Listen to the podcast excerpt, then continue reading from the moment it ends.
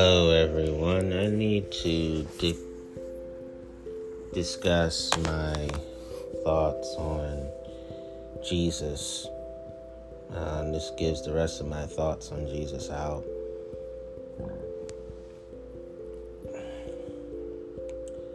I come to recognize that when I was reading the Bible, I have learned more about who Jesus really was.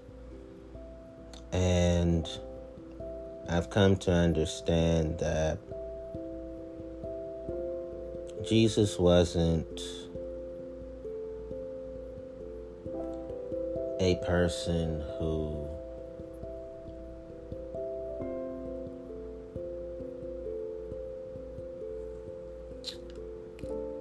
was indifferent to those who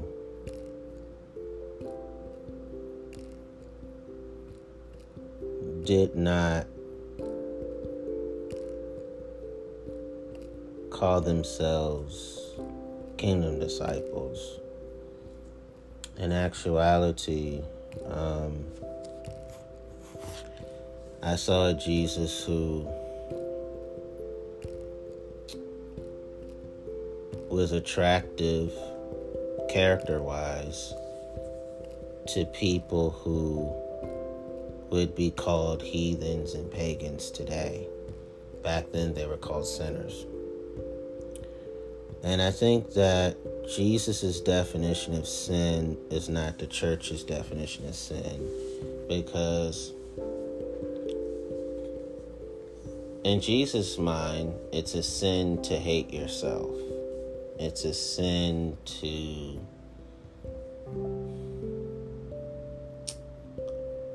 be hateful towards others. Um, and some people would say, what about to love the God with all your heart, mind, and strength part? Jesus did not define it religiously like the church would. Jesus tended to speak in uh, figurative language. He was a deliverer of parables. So I would say that in that context, Jesus was talking about you must embrace inner beauty completely, unconditionally, and permanently. He wasn't um, attacking unbelievers and non believers with that statement because Jesus was he used the word God because he was talking to religious people. So you got to understand when people read the Bible, why did Jesus say certain things? Because he was talking to certain people. When you're talking to religious people, the word God is how you get their attention. When you're talking to secular people, metaphorical language is how you get their attention too. So it's easy to read the Bible and go, Jesus' words, every word of Jesus, according to the Bible writers, is a blanket statement on everyone. That is far from the factual truth. Um, he was saying it's a sin for religious people to not love God with all their hearts, even though they claim to.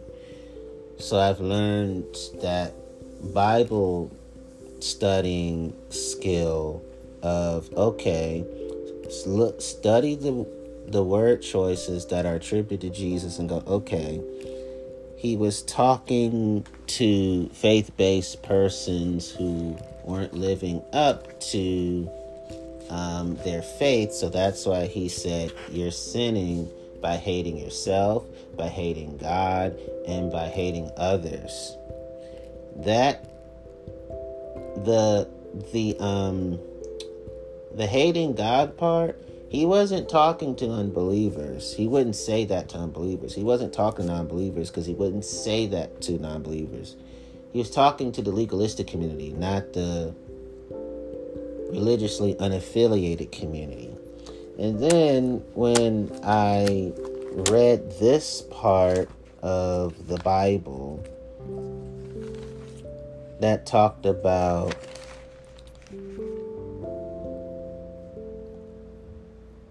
uh, marriage and divorce statements that are attributed to Jesus, I recognized that I'll tell you this statement, I'll tell you what recognize. According to the Bible writers, Jesus is supposedly said haven't you read that at the beginning the Creator made them male and female? For this reason, a man will leave his father and mother and be united to his wife, and two will become one flesh.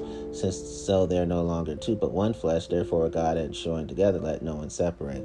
It's easy for conservative theology fans to go, see, he was denouncing gender and sexual diversity. No, he was not. Let's look at the context. He was talking to a group of heterosexual cisgender men.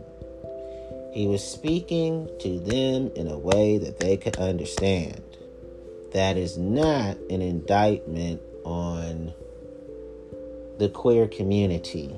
That is not an indictment on the non binary community. When you're talking to straight people,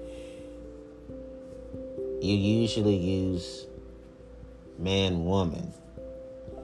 That doesn't mean you can't be forthcoming about the plurality of sexuality and gender identities and sex characteristics in the world. But when you talk to straight people, that's basically how you get their attention. When you talk to gay people, lesbian people, you're not going to say man and woman you may say man, man, or woman, woman in terms of illustrating a story so they could feel like, oh, they're being heard in the story. So I'm not advocating heteronormativity because I despise it. Um, I'm not advocating cis sexism because I despise it. I'm not advocating cisnormativity because I despise it. I'm not even advocating heterosexism because I despise that. I'm just saying we all have to speak to people in ways that they can understand, that they could feel that, oh, this is personal and personable to me because I can really get what you're saying, right? So Jesus did not dismiss uh, gender sexual diversity because if you look at the verses down, he said, Not everyone can accept this word, but only those to whom it has been given. For there are eunuchs who were born that way, and there are eunuchs who have been made eunuchs by others, and there are those who choose to live like eunuchs for the sake of the kingdom of heaven. The one who can accept it should accept it. So what Jesus was saying was it's easy for religious people to go, he was talking about men with no testicles, and he was talking about uh, men with damaged genitalia. It's deeper than that. He was also including ancient LGBTQI plus persons. There were eunuchs, like the Ethiopian eunuch, who was the first one uh, who experienced baptism in the days of the early church. There were eunuchs who were queer persons, gender nonconforming persons. So to me, that has me understanding that when he said eunuchs were born that way, some people go, yeah, the with no testicles. Uh, it's deeper than that. He was also saying that they are LG, the LGBTQ plus people are born the way that they are. So that lets me know that Jesus, when he was talking to these religious leaders, when he said male and female, he wasn't um, forsaking um, people outside the gender non binary. He was doing his best to get their attention. Like, okay, since y'all are men and y'all are attracted to women, if I say male and female and say God put them together, that's how I can get you to understand eventually why your homophobia is wrong, why your transphobia is wrong, why your biphobia is wrong, why your queer phobia is wrong. So he started speaking to them in a way like, okay, um, I'm a, you know, yes, I'm a dude and I like chicks. That's what they were thinking. I know chicks can be offensive word for a lot of women. I'm just being honest with you all, even ladies listening, about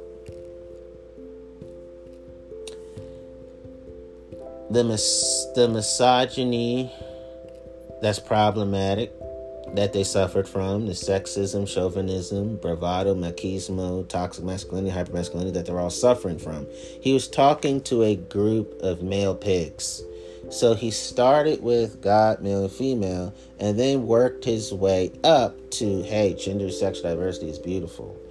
He that's basically what he was telling them because in that time it was understood that there are people who it's not just men and women having sex with each other. Men have sex with men. Some people do that. Women have sex with women. Some people do that. They understood sexual orientation meaning sex. They didn't have gender identity understandings that we have today. They didn't have um, sexual orientation understandings that we have today. They didn't have sex characteristic understandings we have today. So Jesus spoke to them in the limited language of their t- the limited linguistics of their time, the the um the miseducated language of their time. You know, Jesus spoke to them in ways that they could best understand what we understand, but we understand a whole a whole a whole hell of a whole lot more than they do. So I think that um, Jesus was also saying that it's okay for people not to be married. Um, and even it's easy to read the Bible and go, well, didn't Jesus talk about no other reason to get married? To re no other reason to get remarried or not be married anymore because of the only reason being cheating. Jesus was talking to specific groups of people. And I know what they're trying to say, but they are greatly misguided. Because when I read the Bible, I go, Jesus tended to not make blanket statements that peop- that conservative theologians said he said. He always had specific people in mind when he said specific things. And we got to remember, this is the first century they don't have the wisdom that we had. So let's go to another passage when he talked about um, divorce. So, this is the part where conservative theologians lose their minds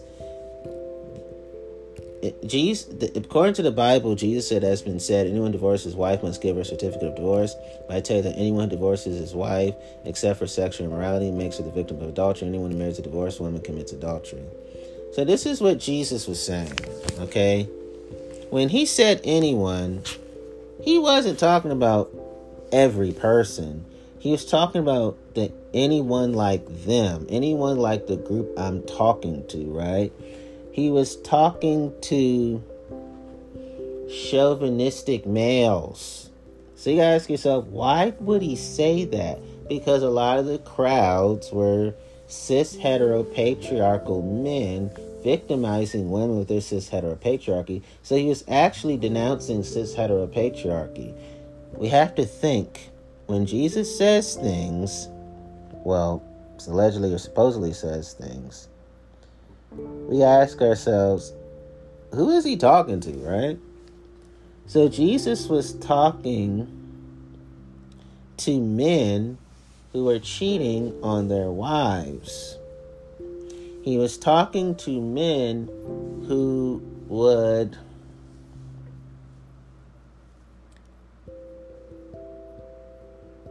would dismiss their wives and then go marry somebody else because that was the person they were already cheating with. That's how they felt back then.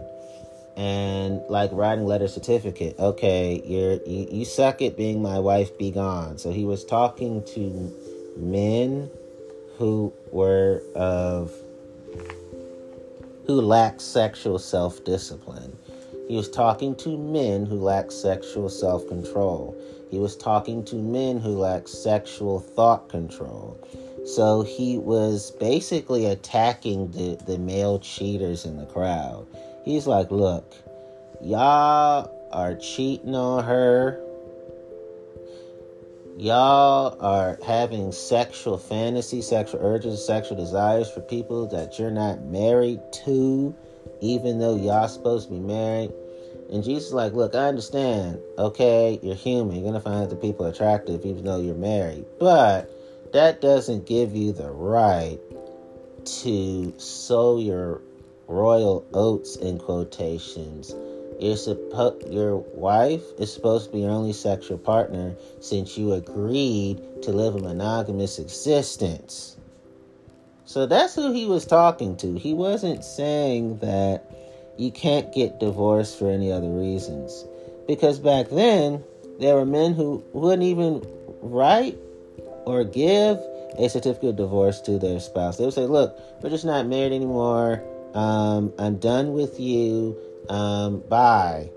And I don't care if you're the mother of our kids, right? So Jesus said, look, if you're going to be done with the marriage, you actually have to lawfully terminate the marriage and you actually have to control yourselves in terms of your feelings, your thoughts, and your emotions.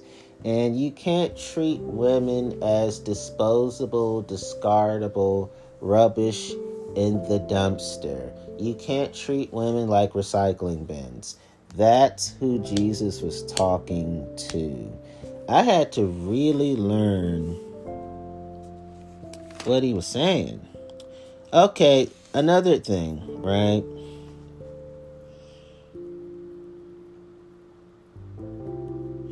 And I know this can be very problematic for a lot of people. So I want to address this issue. It says, You have heard that it was said, You shall not commit adultery, but I tell you that anyone who looks at a woman lustfully has already committed adultery with her in his heart. If your right eye causes you to stumble, gouge it out, throw it away. It is better for you to lose one part of your body than for your whole body to be thrown into hell. And if your right hand causes you to stumble, cut it off and throw it away. It is better for you to lose one part of your body than for your whole body to go into hell. I can easily address this. So, Jesus was talking to male pigs again. Because being a male pig was normal in the ancient days. If you weren't a male pig, they thought you were less than a man, like a lot of men think today. So Jesus was, he used graphic, frightening language to say to these men, hey, you're you're putting women through lives of living hell. Um, by your reckless eyeballing, even though you're with your wife, you're constantly talking about how sexy, in quotations, I know that's offensive to a lot of women, and hot, I know that's offensive to a lot of women, that these other women are.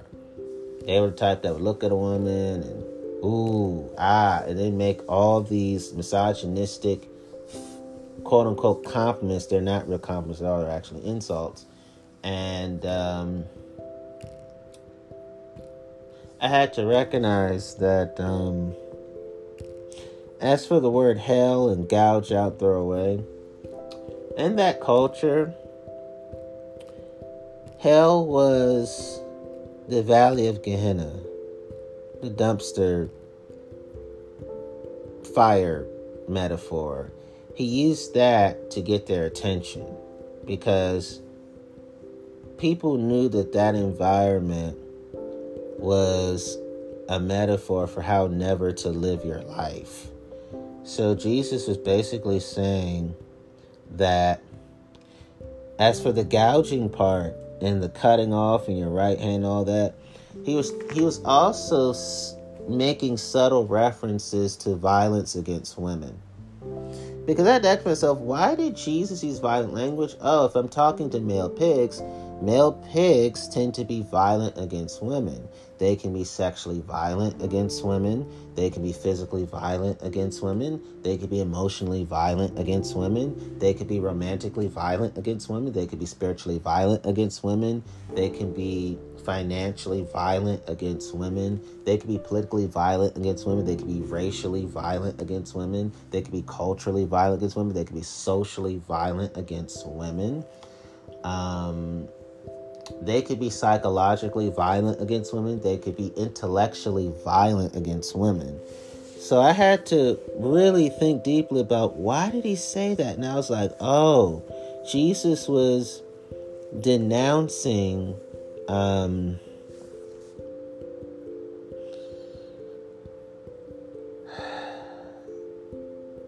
abuse against women, trauma against women, victimization of women. Because if he talks, if he's saying look at a woman lustfully, he was addressing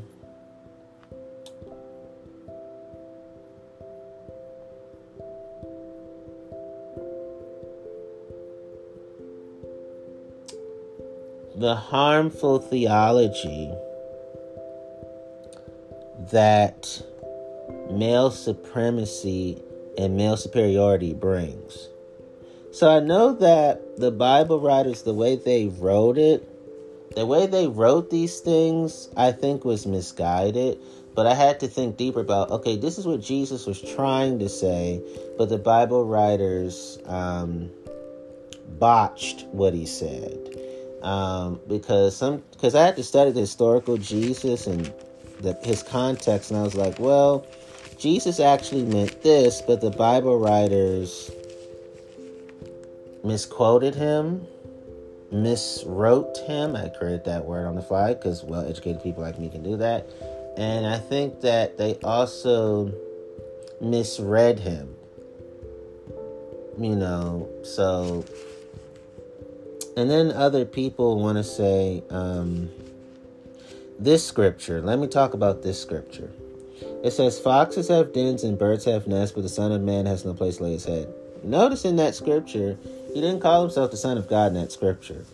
What Jesus was saying was that um, I'm homeless, I'm poor, I'm broke. And Jesus was saying these scary things. He was basically saying that. Um, that if you live a life of moral excellence, it may cost you mansions, yachts, houses, apartments, penthouse suites, penthouse suites, row houses, townhouses, healthcare, um, vehicles, all your streams of income you may be evicted. You may be homeless like me. You may be poor like me. You may be broke like me. You may be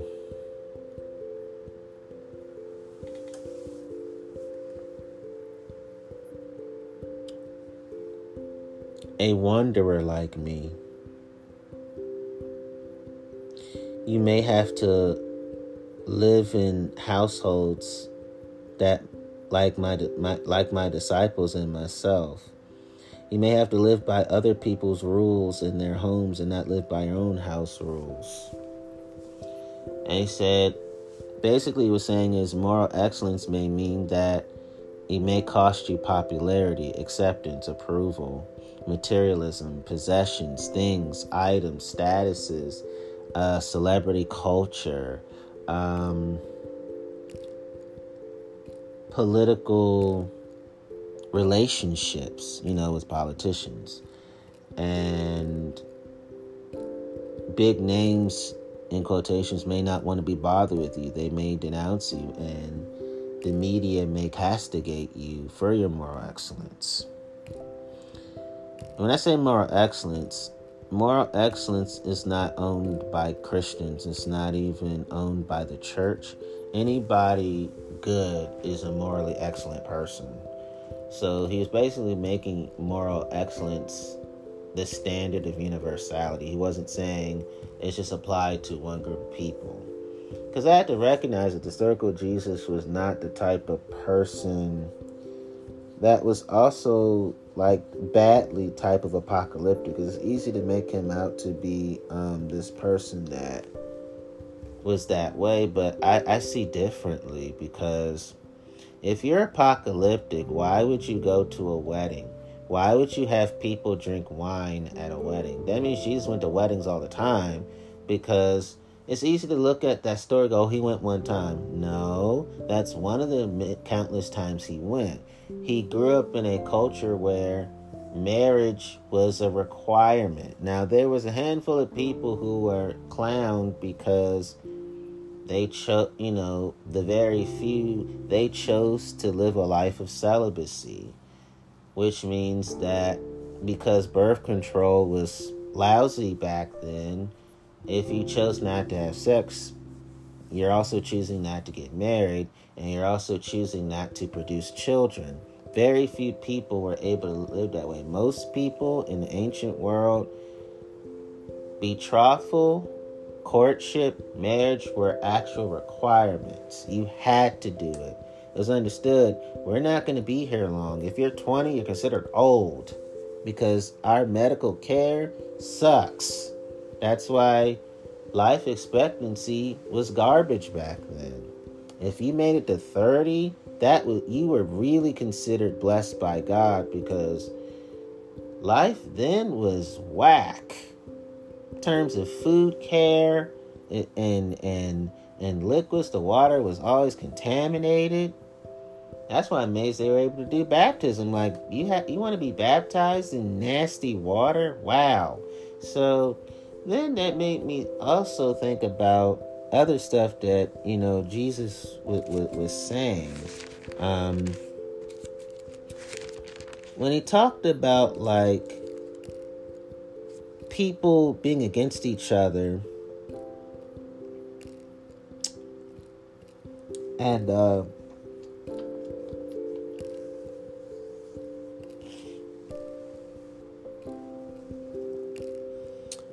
for the sake of him, basically, don't put me over other people. That type of scripture. I'm gonna just sum it up because I really want to get into it. I don't think Jesus worded it that way. I think that the Bible writers again botched him. I think what what Jesus was saying was, and I'm gonna put it in a secular way. He was saying I don't think he was making more excellence all about himself. In that case, he I didn't I don't think he even said me. I think what Jesus was saying was, okay, yeah, I have disciples, but I'm not a cult leader. I'm not a person who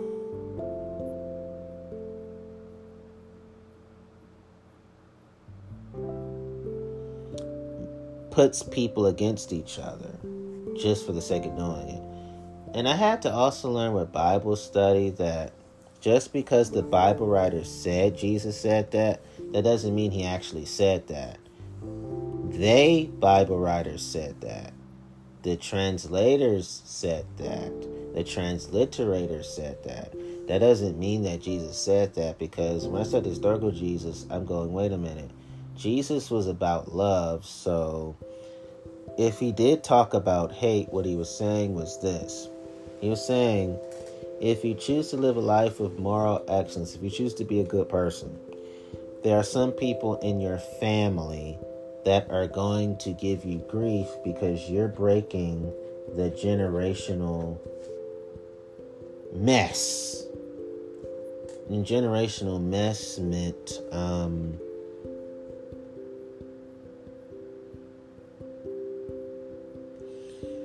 traumas. And he's also saying that you're starting generational healing. And there's some people that are going to be against you and your family because of that. And when Jesus talked about taking up the cross, I think he did say the taking up the cross part because it is a crucifixion culture, so it makes sense for him to say that. But he wasn't saying that, okay, um,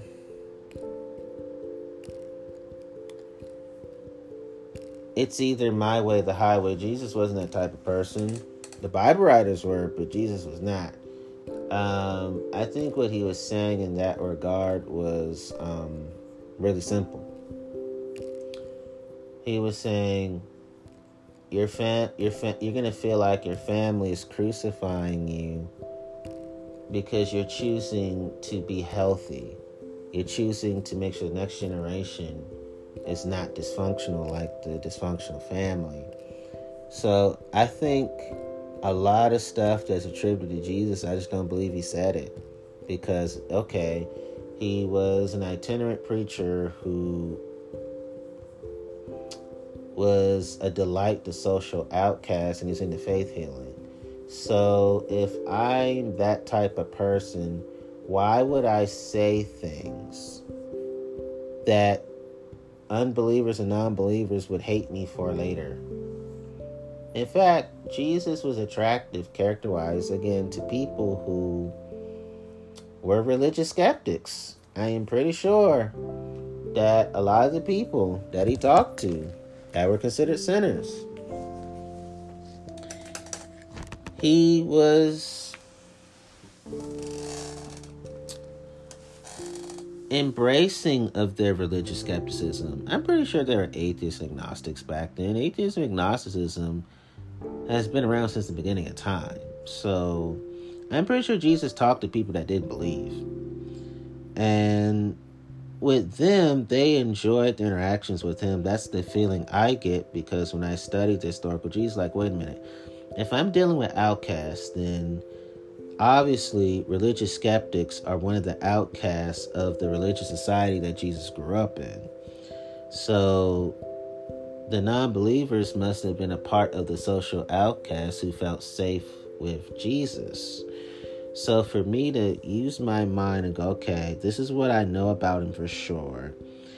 And the Bible writers failed to present him accurately because it's like, okay, I know what Jesus really said. I also know what he didn't say because I studied him that much. I'm like, okay, that's just the Bible writers blaming Jesus for their discriminatory attitudes, which is still happening today if you think about the Christian nationalism movement, which is also a theocracy movement. So the Bible writers had theocratic Christian nationalist attitudes that they blame Jesus for if you read the writings. I'm like, okay, I get what he was really saying because I use my mind. I look at the word choices and I go, hmm, this is this. The historical Jesus actually said this, but y'all trying to make it seem like he's condemning people that aren't Christians. I'm like, no, not at all.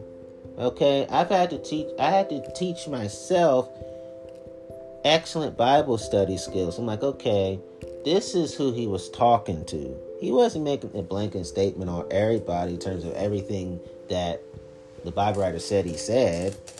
And then I just okay, and then let's talk about this. I'm getting all my thoughts on Jesus out today. So let's talk about the mental health of Jesus, right? So there are many people, even his according to Bible writers, and even today, there are a lot of people who think that Jesus is demon possessed, Jesus is insane, and Jesus has personality disorders. Well, I can tell you that there are images of Jesus that proves that to be true. For example, fascist Jesus is clinically insane and criminally insane. Yes. Um, racist Jesus,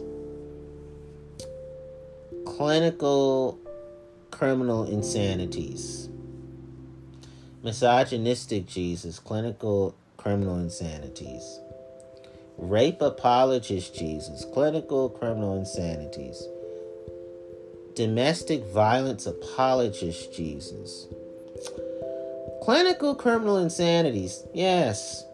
So the conservative theology, Jesus. Oh yeah, he yeah, insane, demon possessed all the way. Because conservative theology is all about I'm proud to blame my discriminatory laws and my conduct on Jesus of Nazareth. That's what theology Jesus is. And I'm like, ugh. Prosperity gospel Jesus, yeah, clinical criminal insanity. Mm-hmm.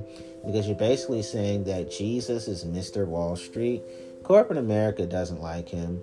You, they would say that, oh, Jesus is Mr. Goldman Sachs. Again, he would not do well in corporate America because Jesus railed against the corporate greed of his day. Okay? Corporate welfare pisses him off. If you don't believe me, read his parables concerning money. And read his statements on finances. It's called the New Testament in the red letters. So I don't get this Jesus that they this Hollywood Jesus. Oh, he wouldn't do well in Hollywood because he would be offended by the racism in terms of Oscar selections regarding how more white actors and actresses are given awards and rarely do black actors and actresses get Oscars. Rarely. I say again. I don't get this Congress Jesus image because I'm like, Jesus would not do well with Republicans, that for sure. Um, because, oh my, trying to cut food stamps and Meals on Wheels and breakfast programs for kids, um, cutting daycare programs for kids, making universal child care, universal health care, uh, advocating child marriage and cutting Social Security, Medicare, Medicaid, Jesus would be hated by the Republicans. He would be. Democrats would be much more in favor of him because Jesus would get along with Democrats more. I'm not saying that Jesus is owned by political parties, not, but I, I must admit the Democratic Party is much more in line with the teachings of Jesus. They're the only party that's in line with the teachings of Jesus. I have I've read the Republican Party platform. I have not seen anything that they do policy wise that benefits the oppressed like me. But I've re- I've read the Democratic Party issue statements. Ah, oh, Jesus would be like, "Well, this is the only party that gets me." And he wouldn't even be offended if they weren't religious, because a lot of Democrats are not. A lot are, but a lot not. The ones that are non-religious, you like the humanists or the atheists, agnostics who are members of the Democratic Party not being Christian wouldn't actually offend him. He's like, hey, I just want you to have empathy in your heart. I just want you to have compassion. As long as you got that, I'm cool with you. The- theologically, I'm, I'm not bothered because look, you understand me. Your empathy, your compassion, that's your way of you. Uh, you get me. So as long as you kind to people, but you also show empathy, capacity yourself. As long as you do all that stuff, we cool with you. I think that's how Jesus would be. I just never got the vibe that Jesus would care about what the church tends to care about. You know, in terms of how the church views salvation. I, I, I think Jesus would understand the gray areas of salvation. Where the church goes, no, it's black and white. No, theological views are complex because people are complex. So, and and then also, I thought about this deeply. Um, and I'm really just debunking a lot of what I was taught. For example, I do think that Jesus was a direct support professional because if you're washing people's feet, that's direct support perfection to direct support professional behavior. It really is. So, um, let's look at this for example. Um,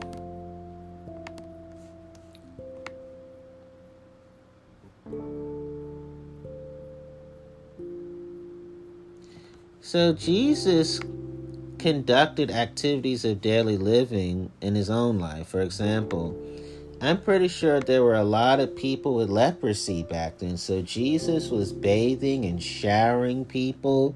Jesus was assisting people in personal hygiene and grooming. Jesus was brushing, combing, and styling people's hairs. Jesus was dressing people. Jesus was teaching toilet hygiene. Jesus was helping people getting to the toilet. Jesus was cleaning them up, helping them clean themselves up, and Jesus was getting them back up. Jesus was teaching functional mobility, often referred to as transferring. He was helping people with the ability to walk. He was, he was helping people get in and out of bed. He was helping people get into and out of chairs. And Jesus was teaching people self feeding. He's like, he taught them how to cook for themselves, how to chew for themselves, how to swallow for themselves. And um, I would say that Jesus played a role in assisted feeding. I think he was feeding other people could not even feed themselves. I'm pretty sure Jesus did that all the time. I'm pretty sure some of the people that Jesus ate with, he would take the fork, put the Mediterranean Mediterranean diet type of food to the fork and put it in their mouth gently. I'm pretty sure assisted feeding is what Jesus did often.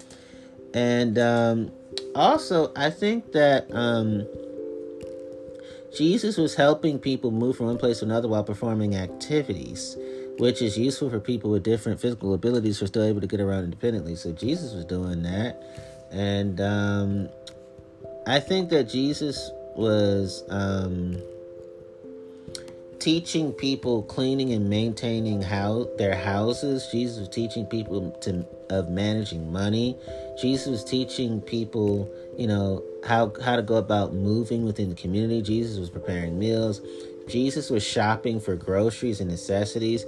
And because Jesus was into faith healing, he was helping people taking their prescribed medications, making sure they don't underdose or overdose. And Jesus was teaching people how to communicate.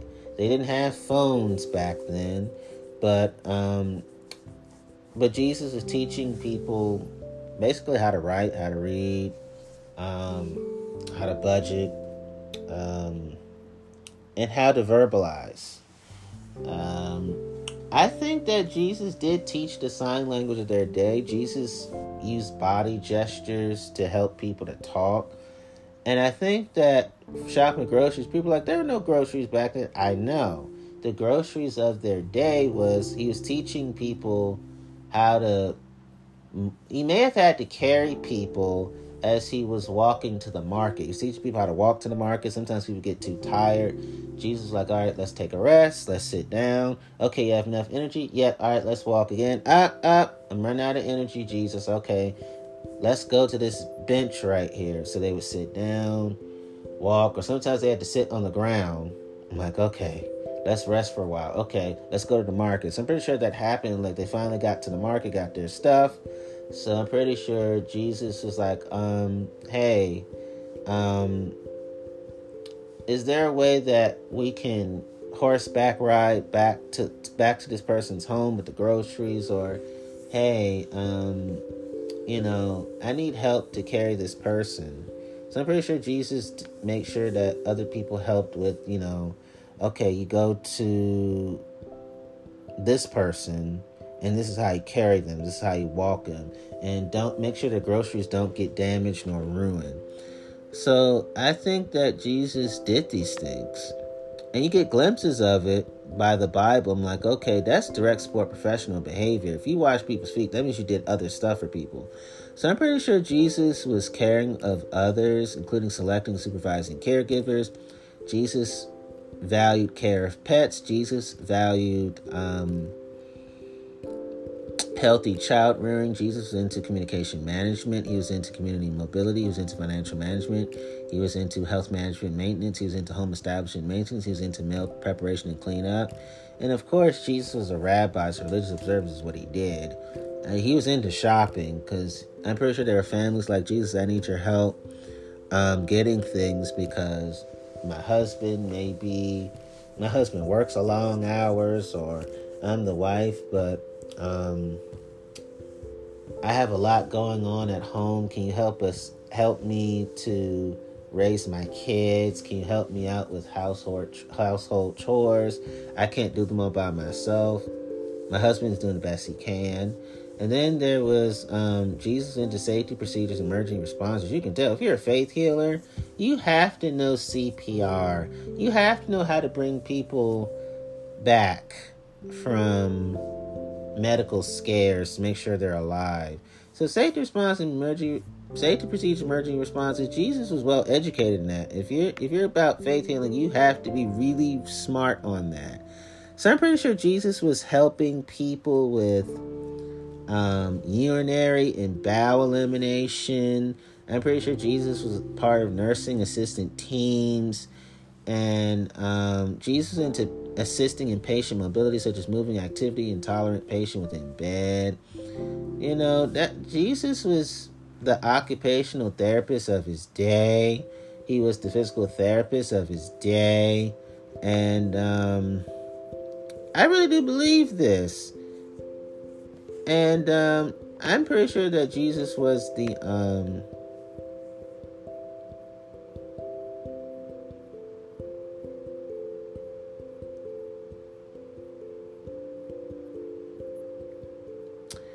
I'm pretty sure that Jesus was into like um, bed baths.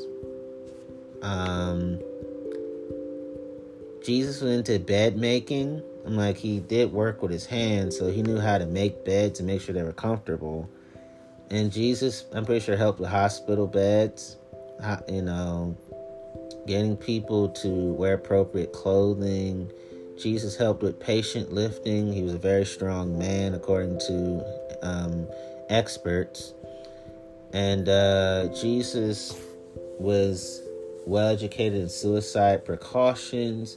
He helped out the visually impaired. Jesus valued swallowing precautions. And um, I'm pretty sure Jesus was basically the seeing eye man of his day. Like, you know, like a seeing eye dog, imagine a seeing eye man, a man walking around making sure you know where to go and if they were blind, according to diagnosis.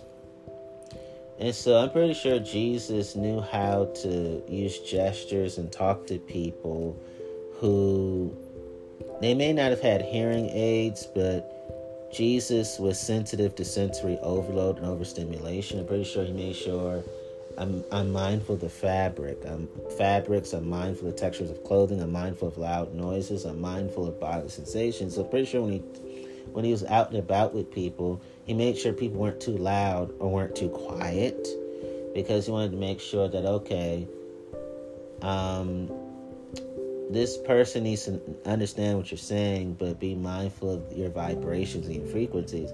And i'm pretty sure jesus was out and about with people who were mute. He knew how to lip sync to them. Like he would talk but not verbally. He would move his lips as if he were talking but he would lip sync to them and they would lip sync back to them and they could have conversations. I'm pretty sure Jesus was doing this stuff. And um, that's how I really feel about Jesus. Um, I just never bought what the church said about Jesus in, in such a, you know,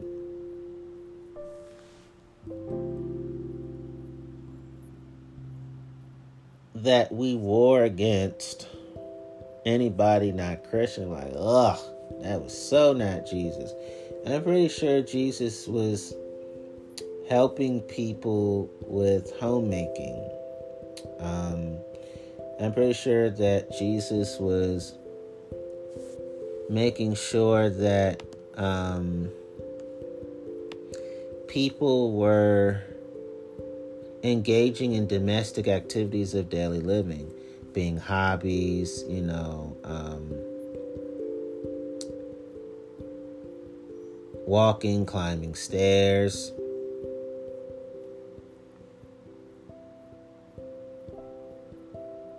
Running errands, appointments. That was definitely Jesus. Transportation, whether horses or making sure there were always horses nearby to carry people. Pretty sure he built relationships with wealthy people because that tended to be wealthy people. Um, I'm pretty sure Jesus was teaching people companionship, socialization, light exercise, exertive exercise, mental exercise, hobbies requiring dexterity or fine motor skill. So he, he did teach those things. And um,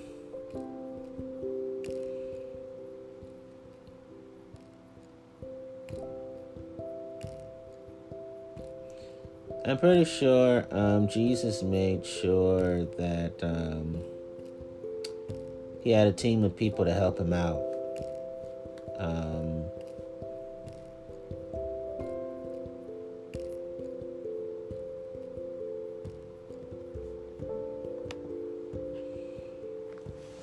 and I think that, and I want to talk about this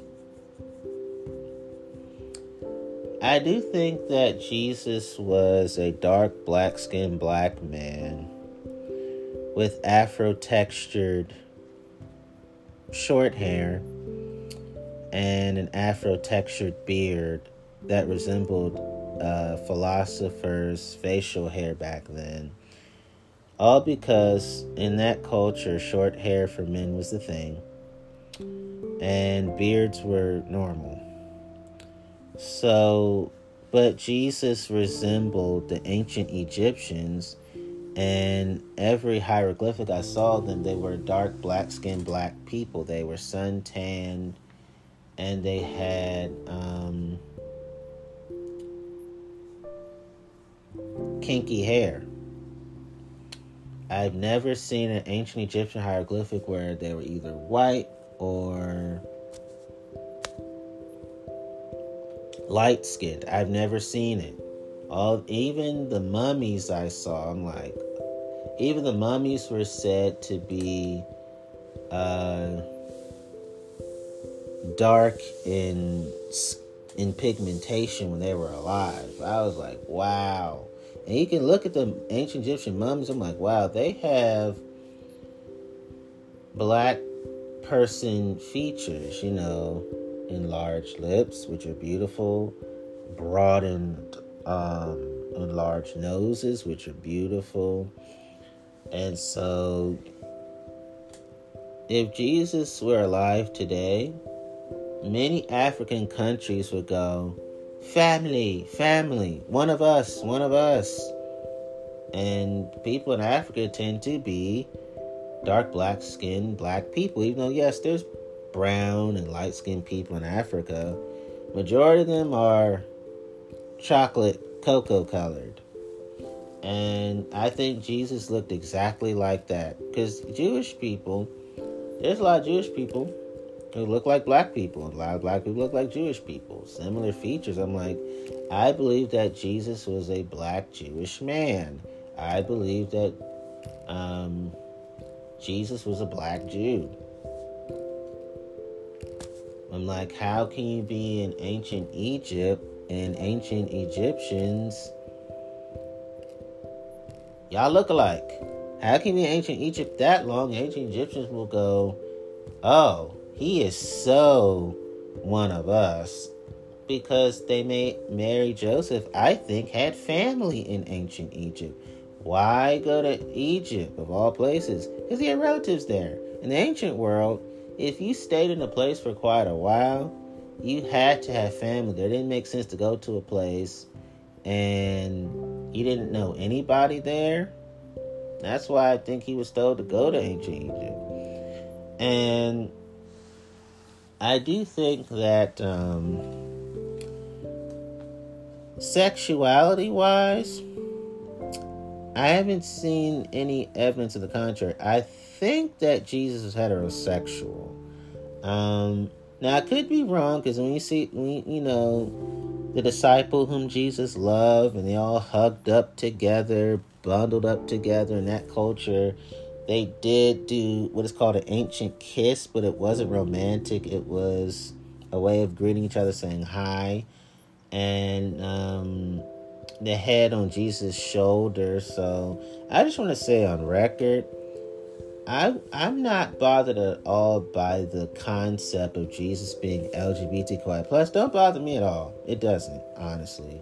But from what I have seen and read about Jesus, I think he was heterosexual.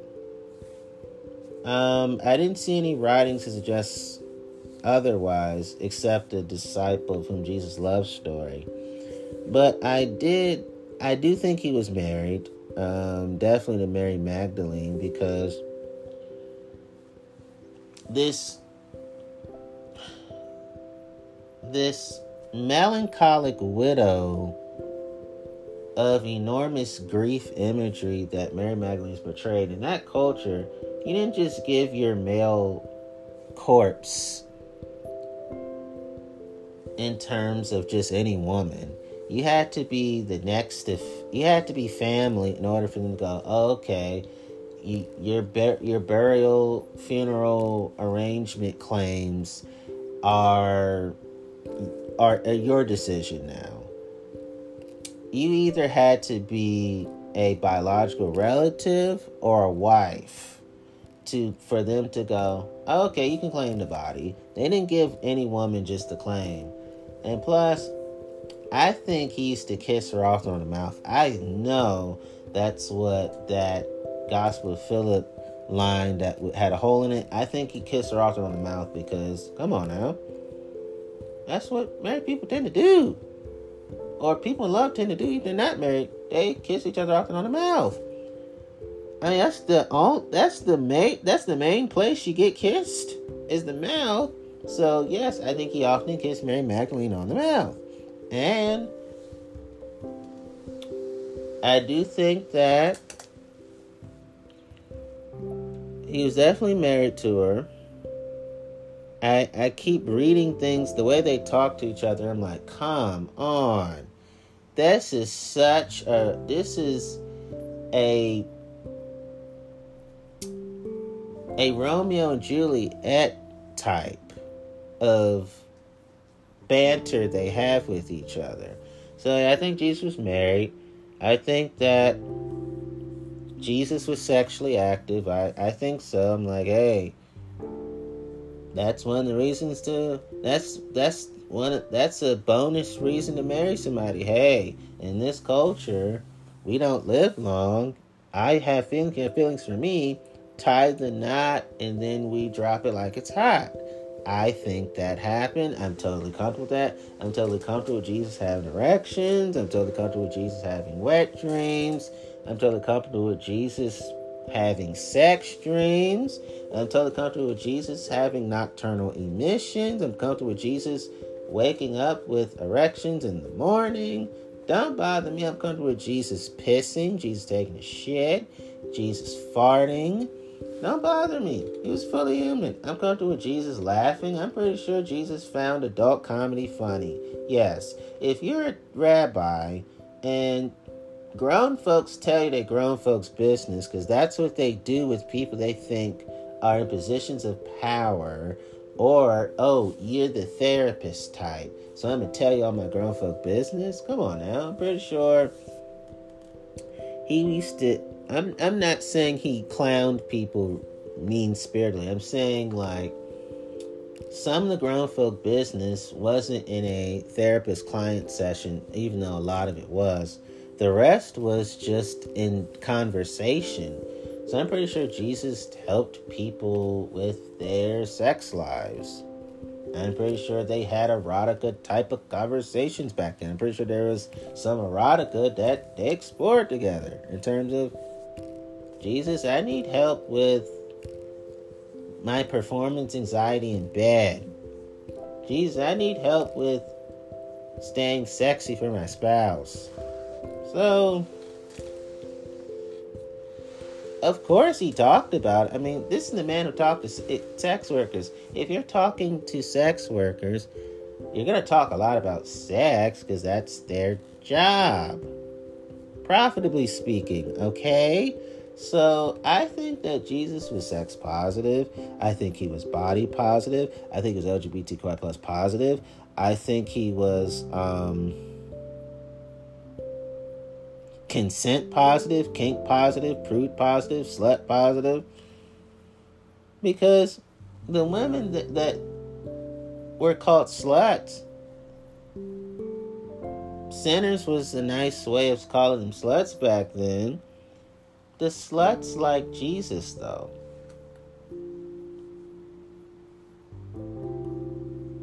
Let's just marinate greatly on this.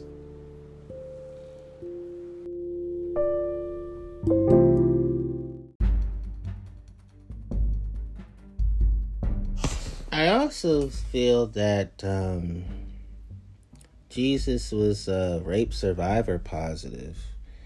I do think that he preached the most on abuse issues because in first century AD, even though he was born in BC, BC and AD was filled with ancient abuse, ancient trauma, ancient victimization. So there was ancient rape culture because of ancient patriarchy. So I think that Jesus blessed a lot of men. When I say blessed, I'm talking about he was internally rewarding to people who were male rape survivors because male rape survivors, a lot of them did not come forward publicly in ancient rape culture because they didn't want to be accused of being effeminate. There's nothing wrong with being effeminate, by the way. So, in that culture, um,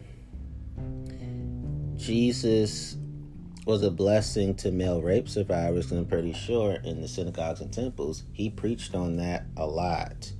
He preached on female rape survivors a lot. He preached on non binary rape survivors a lot. He preached on LGBTQ plus rape survivors a lot. And rape does not mean gay. We, we should people should stop mistaking rape survivors for gay people. Okay? Just because a gay person was raped, that doesn't make them gay. They're already gay before they were raped. And the rape did not stop them from being gay. Okay? So I think about the fact that Jesus was also a blessing to intimate partner violence survivors. I think he preached a lot on that when he was in the synagogues and temples.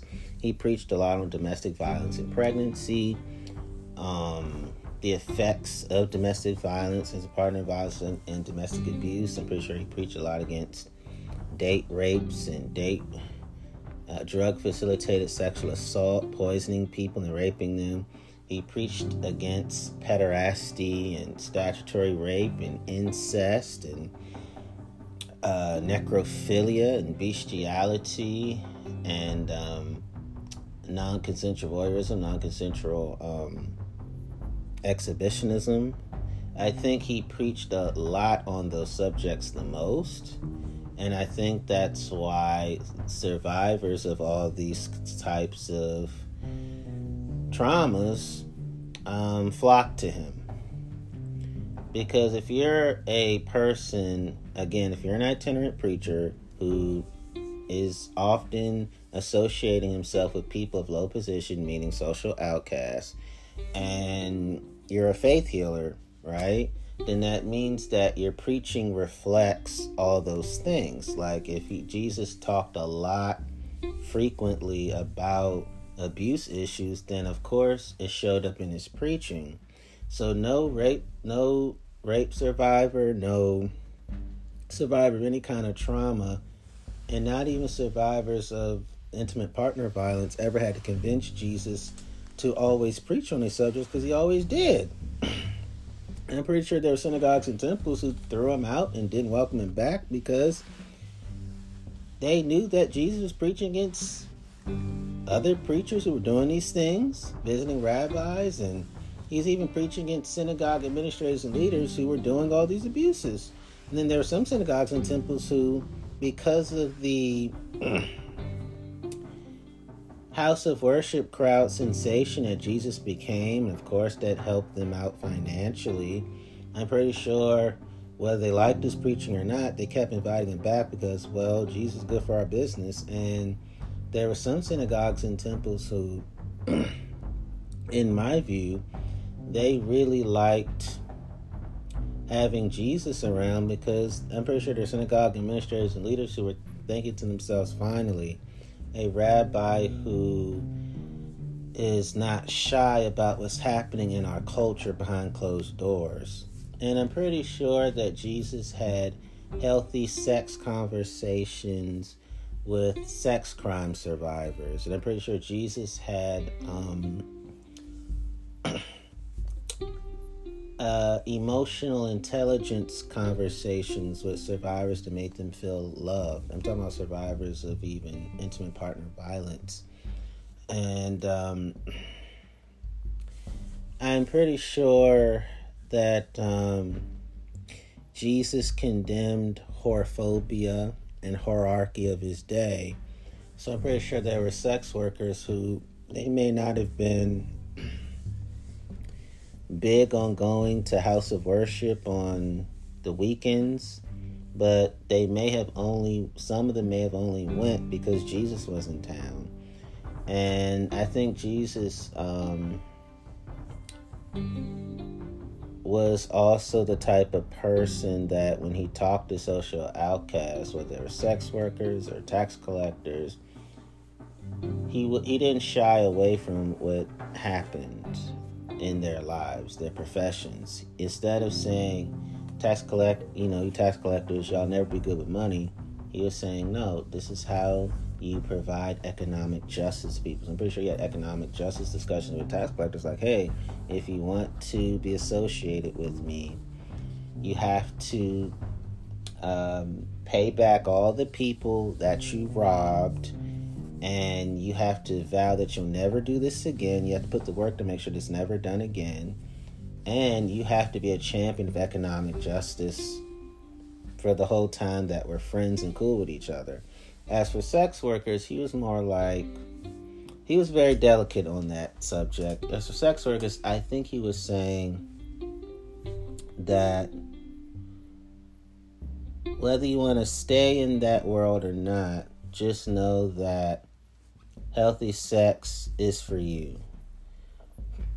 And I'm pretty sure Jesus was emphasizing um, the importance of bodily integrity um, the importance of bodily autonomy. Um, and honestly, I know I've said this many times, but I just have to keep saying it. I think when it came to sex, Jesus would talk to sex workers about, hey, um,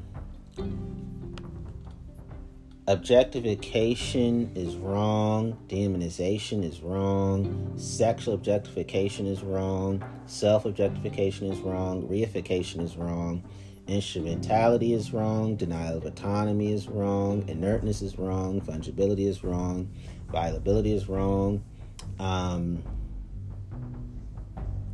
enslavement type ownership is wrong, denial of subjectivity is wrong Reduction to body is wrong. Reduction to appearance is wrong. And silencing is wrong. So he would talk to them about how if it, if you whether you choose to stay in sex work or not, just know that sex will um,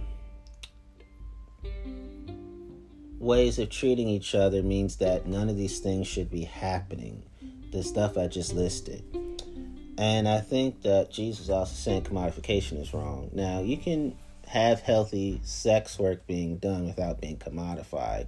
And I think that's what Jesus was getting at. He's also saying that you you know, healthy sex is free of any kind of devaluement devaluement. And this, what I mean by that is that Jesus was saying to sex workers, he wasn't the private life police. I think he found a middle ground on the subject. I think he was saying, um, I want you to be safe.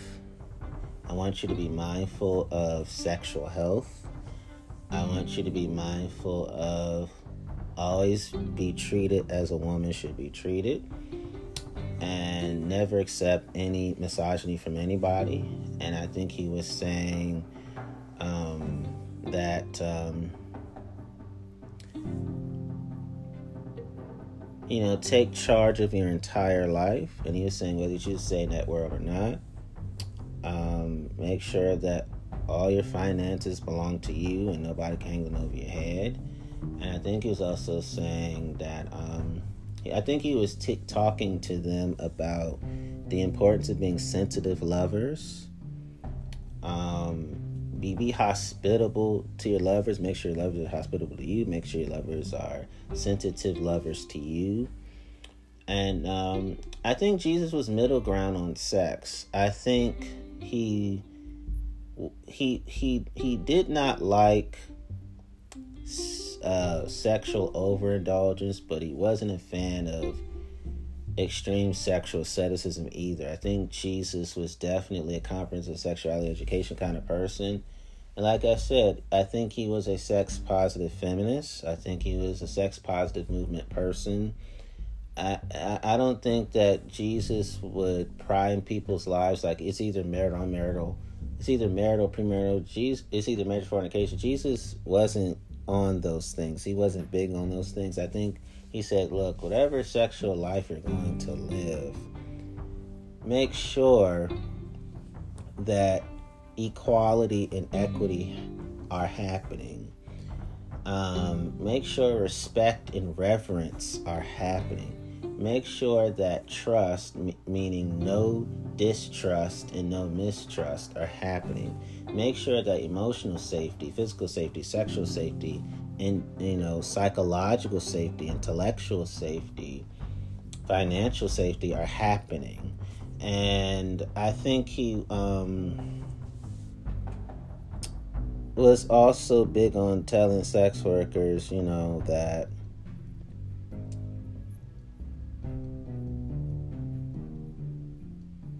I understand your profession and why you do it. I just want you to, if you choose to stay in that world, make sure you have all sound minded reasons for doing so. And then for the ones who wanted to leave, he helped them leave. Because not every sex worker who talked with Jesus left the profession. Pretty sure some stayed, and he was just like, okay, at least be careful, at least be mindful, be cautious. The ones who left, he's more of, okay, let's talk about what you've always wanted to do with your life. You know, let's I'm gonna help you with your dreams and other professions you want to do, and I want to help you to be more entrepreneurial. How can we make sure you have multiple streams and you can um, definitely um, do more of what you like to do? And I'm pretty sure to the sex workers who stayed, he talked to them about the same things too. He just did. He's like, hey, is there other professions you want to do?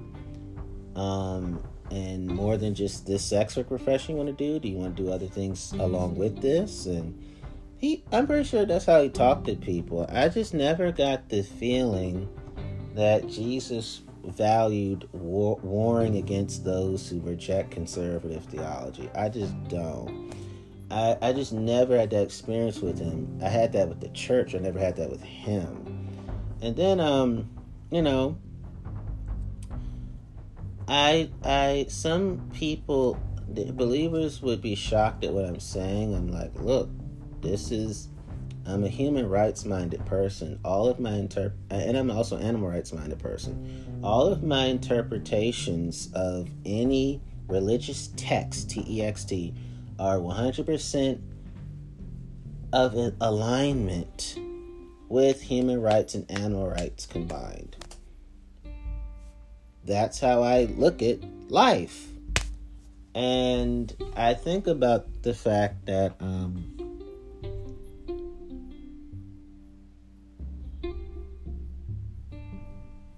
I look at the fact that Jesus, even though, yes, Jesus was prude positive, Jesus himself wasn't a prude. And I know that because the fact that he talked about um, tax collectors and sex workers were um, had a better chance of entering the royalty of God. I know kingdom could be a patriarchal word. I just say royalty so everybody can be included. Even though the Bible says prostitutes, I say sex workers to be respectful to sex workers. That they were more um, noble before God than um, the religious leadership establishment. And even though believers would go, wait a minute, what he, ta- he at the end he talked about repenting and believe. Here's how I look at this. I've always felt that repentance was not about a particular denomination and what the denomination taught. Because one of the issues of church is theological confusion. You have denominational fights over Bible versions, fights, denominational fights over Bible translations, fights over uh, denominational fights over Bible transliterations. You have denominational fights over preaching styles. You have denominational fights over how much emotional expression should you show or not show. If you're fire brimstone, ah, you're a heretic. You're not fire brimstone, ah, you're a heretic. You're middle ground between fire, brimstone, and grace and compassion, ah, you're a heretic you have these issues in denominations. You also have issue. You have denominational fights over should preachers be funny? Should preachers not be funny? Should preachers be middle ground between um, funny sometimes and all the time, or fights over what pre- preachers should dress like this, preachers should dress like that.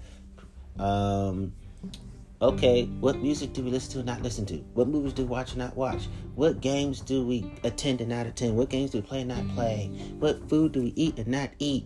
What drinks do we drink and not drink? What neighbors do we live and not live in? What schools do we send to our kids Or do we homeschool? It's a mess.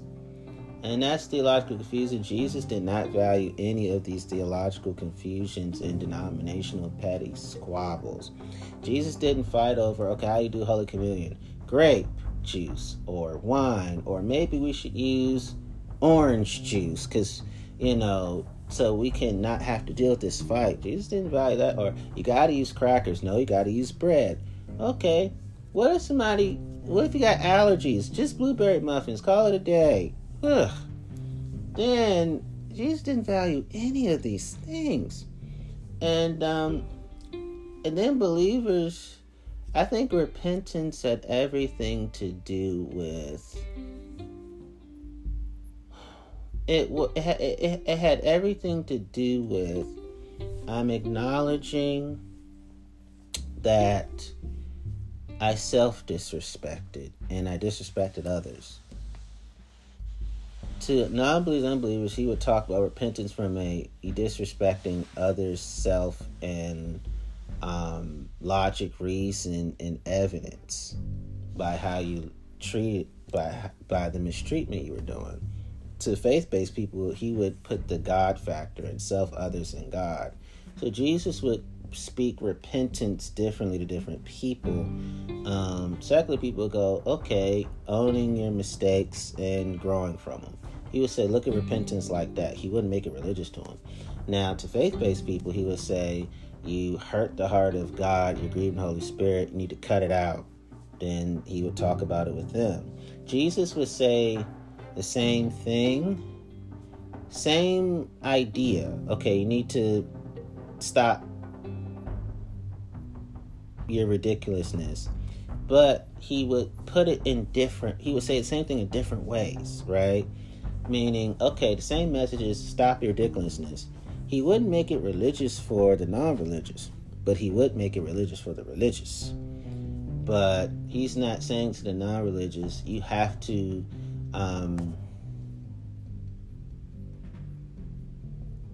make yourself pious for me to embrace you.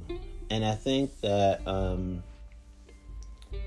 Jesus was just someone that really um,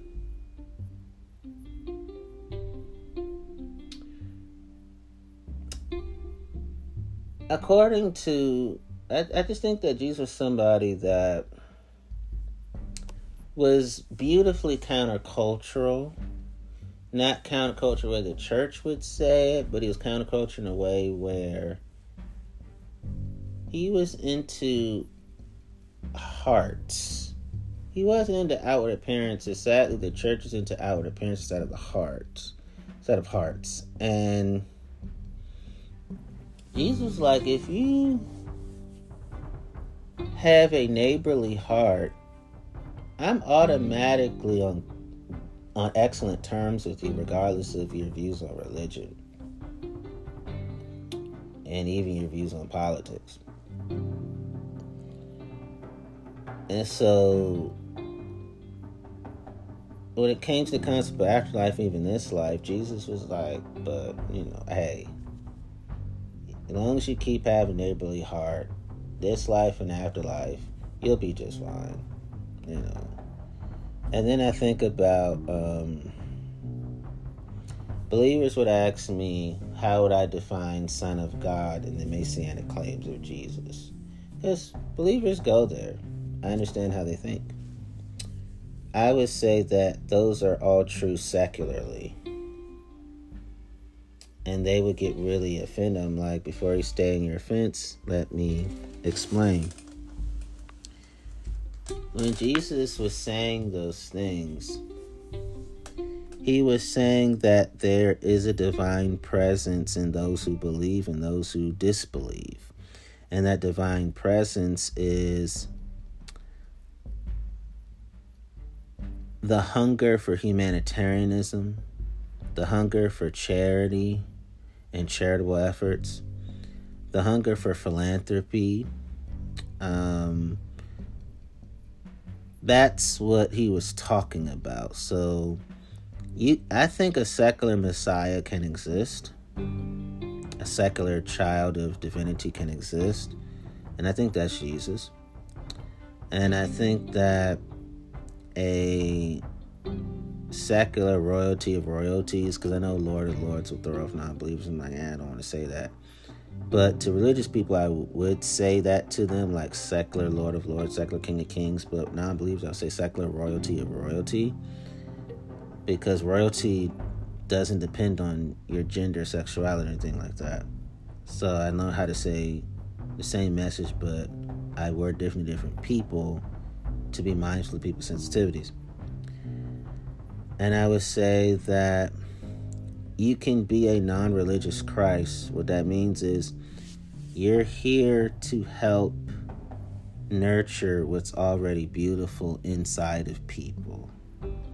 And you help them to teach themselves how to preserve that innate greatness of goodness inside of you know of a person that's magnificent self-preservation i think that's what jesus was getting at and i think that um jesus was also somebody that i don't i don't say son of god to everybody because patriarchy is harmful to and um so religious people i do to non religious people, I choose not to. I'm respectful. And I think that um, Jesus was somebody that he definitely wasn't an elitist tribalist. If that were the case, he wouldn't have a mixture of crowds of people from all walks of life. Um, approaching him so frequently and easily and and endlessly. So I do think yes, Christ was a broad man, black Jew. Just had to throw that in there. But let me get back to the statement, my points. I also get the feeling that Jesus was a neurodiverse individual and many people go, "Are you saying that Jesus had autism?" And I think he, I think he did, and I'm not saying negatively. I'm saying that Jesus, um, and these traits don't apply to just autistic people, but for the sake of conversation, here are the traits that people find the most in people with autism, like myself. I think that Jesus was a neurodiverse autistic individual because and not every person with autism has all these traits. I get that. We're not monolithic. No human groups monolithic. I understand that. But for the sake of compassionate love and sacrificial love, Jesus had all these positive features that attribute to autism. I think that Jesus had attention to detail, thoroughness, accuracy, deep focus, concentration, freedom from distraction, observational skills. Look, listen, look, learn, approach, fact finding, absorb and retain facts, excellent long term memory, superior recall, visual skills, visual learning, and recall, detail focus, methodical approach, analytical spotting patterns, repetition, novel approaches, unique thought processes, innovative solutions, creativity, distinctive imagination, expression of ideas, tenacity, resilience, determination, challenge opinions, accepting of difference, less likely to judge others. He was big on do not judge unless you be, may be judged. And he did question norms. And he had expertise, in depth knowledge, high level of skills, integrity, honesty, loyalty, commitment. And I want to say this again in a different way. Every per, every experience of autism is unique. No one no one person will identify with every positive feature of autism. We all have individual skills, attributes, and characteristics that are as unique as our personalities. This is the power of neurodiversity. According to Harriet Cannon, Disability Services, February 2018, University of Leeds. Okay, I think that Jesus had all these positive features of autism, and I'm sticking to it. And I think also, um, I also feel like for me that um, Jesus wasn't big on everybody coming to synagogues and temples because Jesus spent most of his time, like I said, outside of the four walls than in. So people not coming to synagogue temples didn't bother him because he's like, look, I spend most of my time outside with people anyway. I spend very little time in the synagogues anyhow, anyway. So Jesus was saying, okay, I have more than one way to show um, companionate love to you, sacrificial love to you and unconditional love to you and compassionate love to you and agape love to you. So he's like, okay, if you're a nature person, I'll speak to you through nature.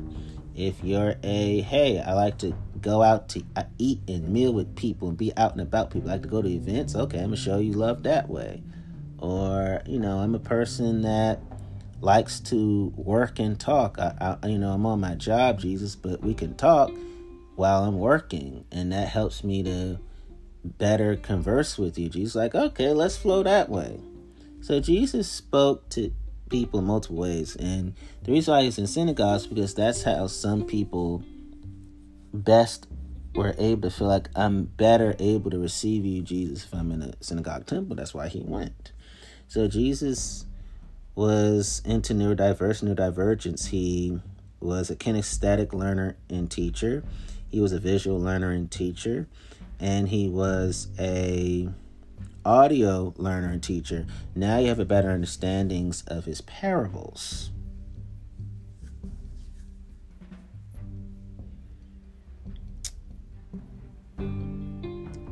So those are all the rest of my thoughts on Jesus.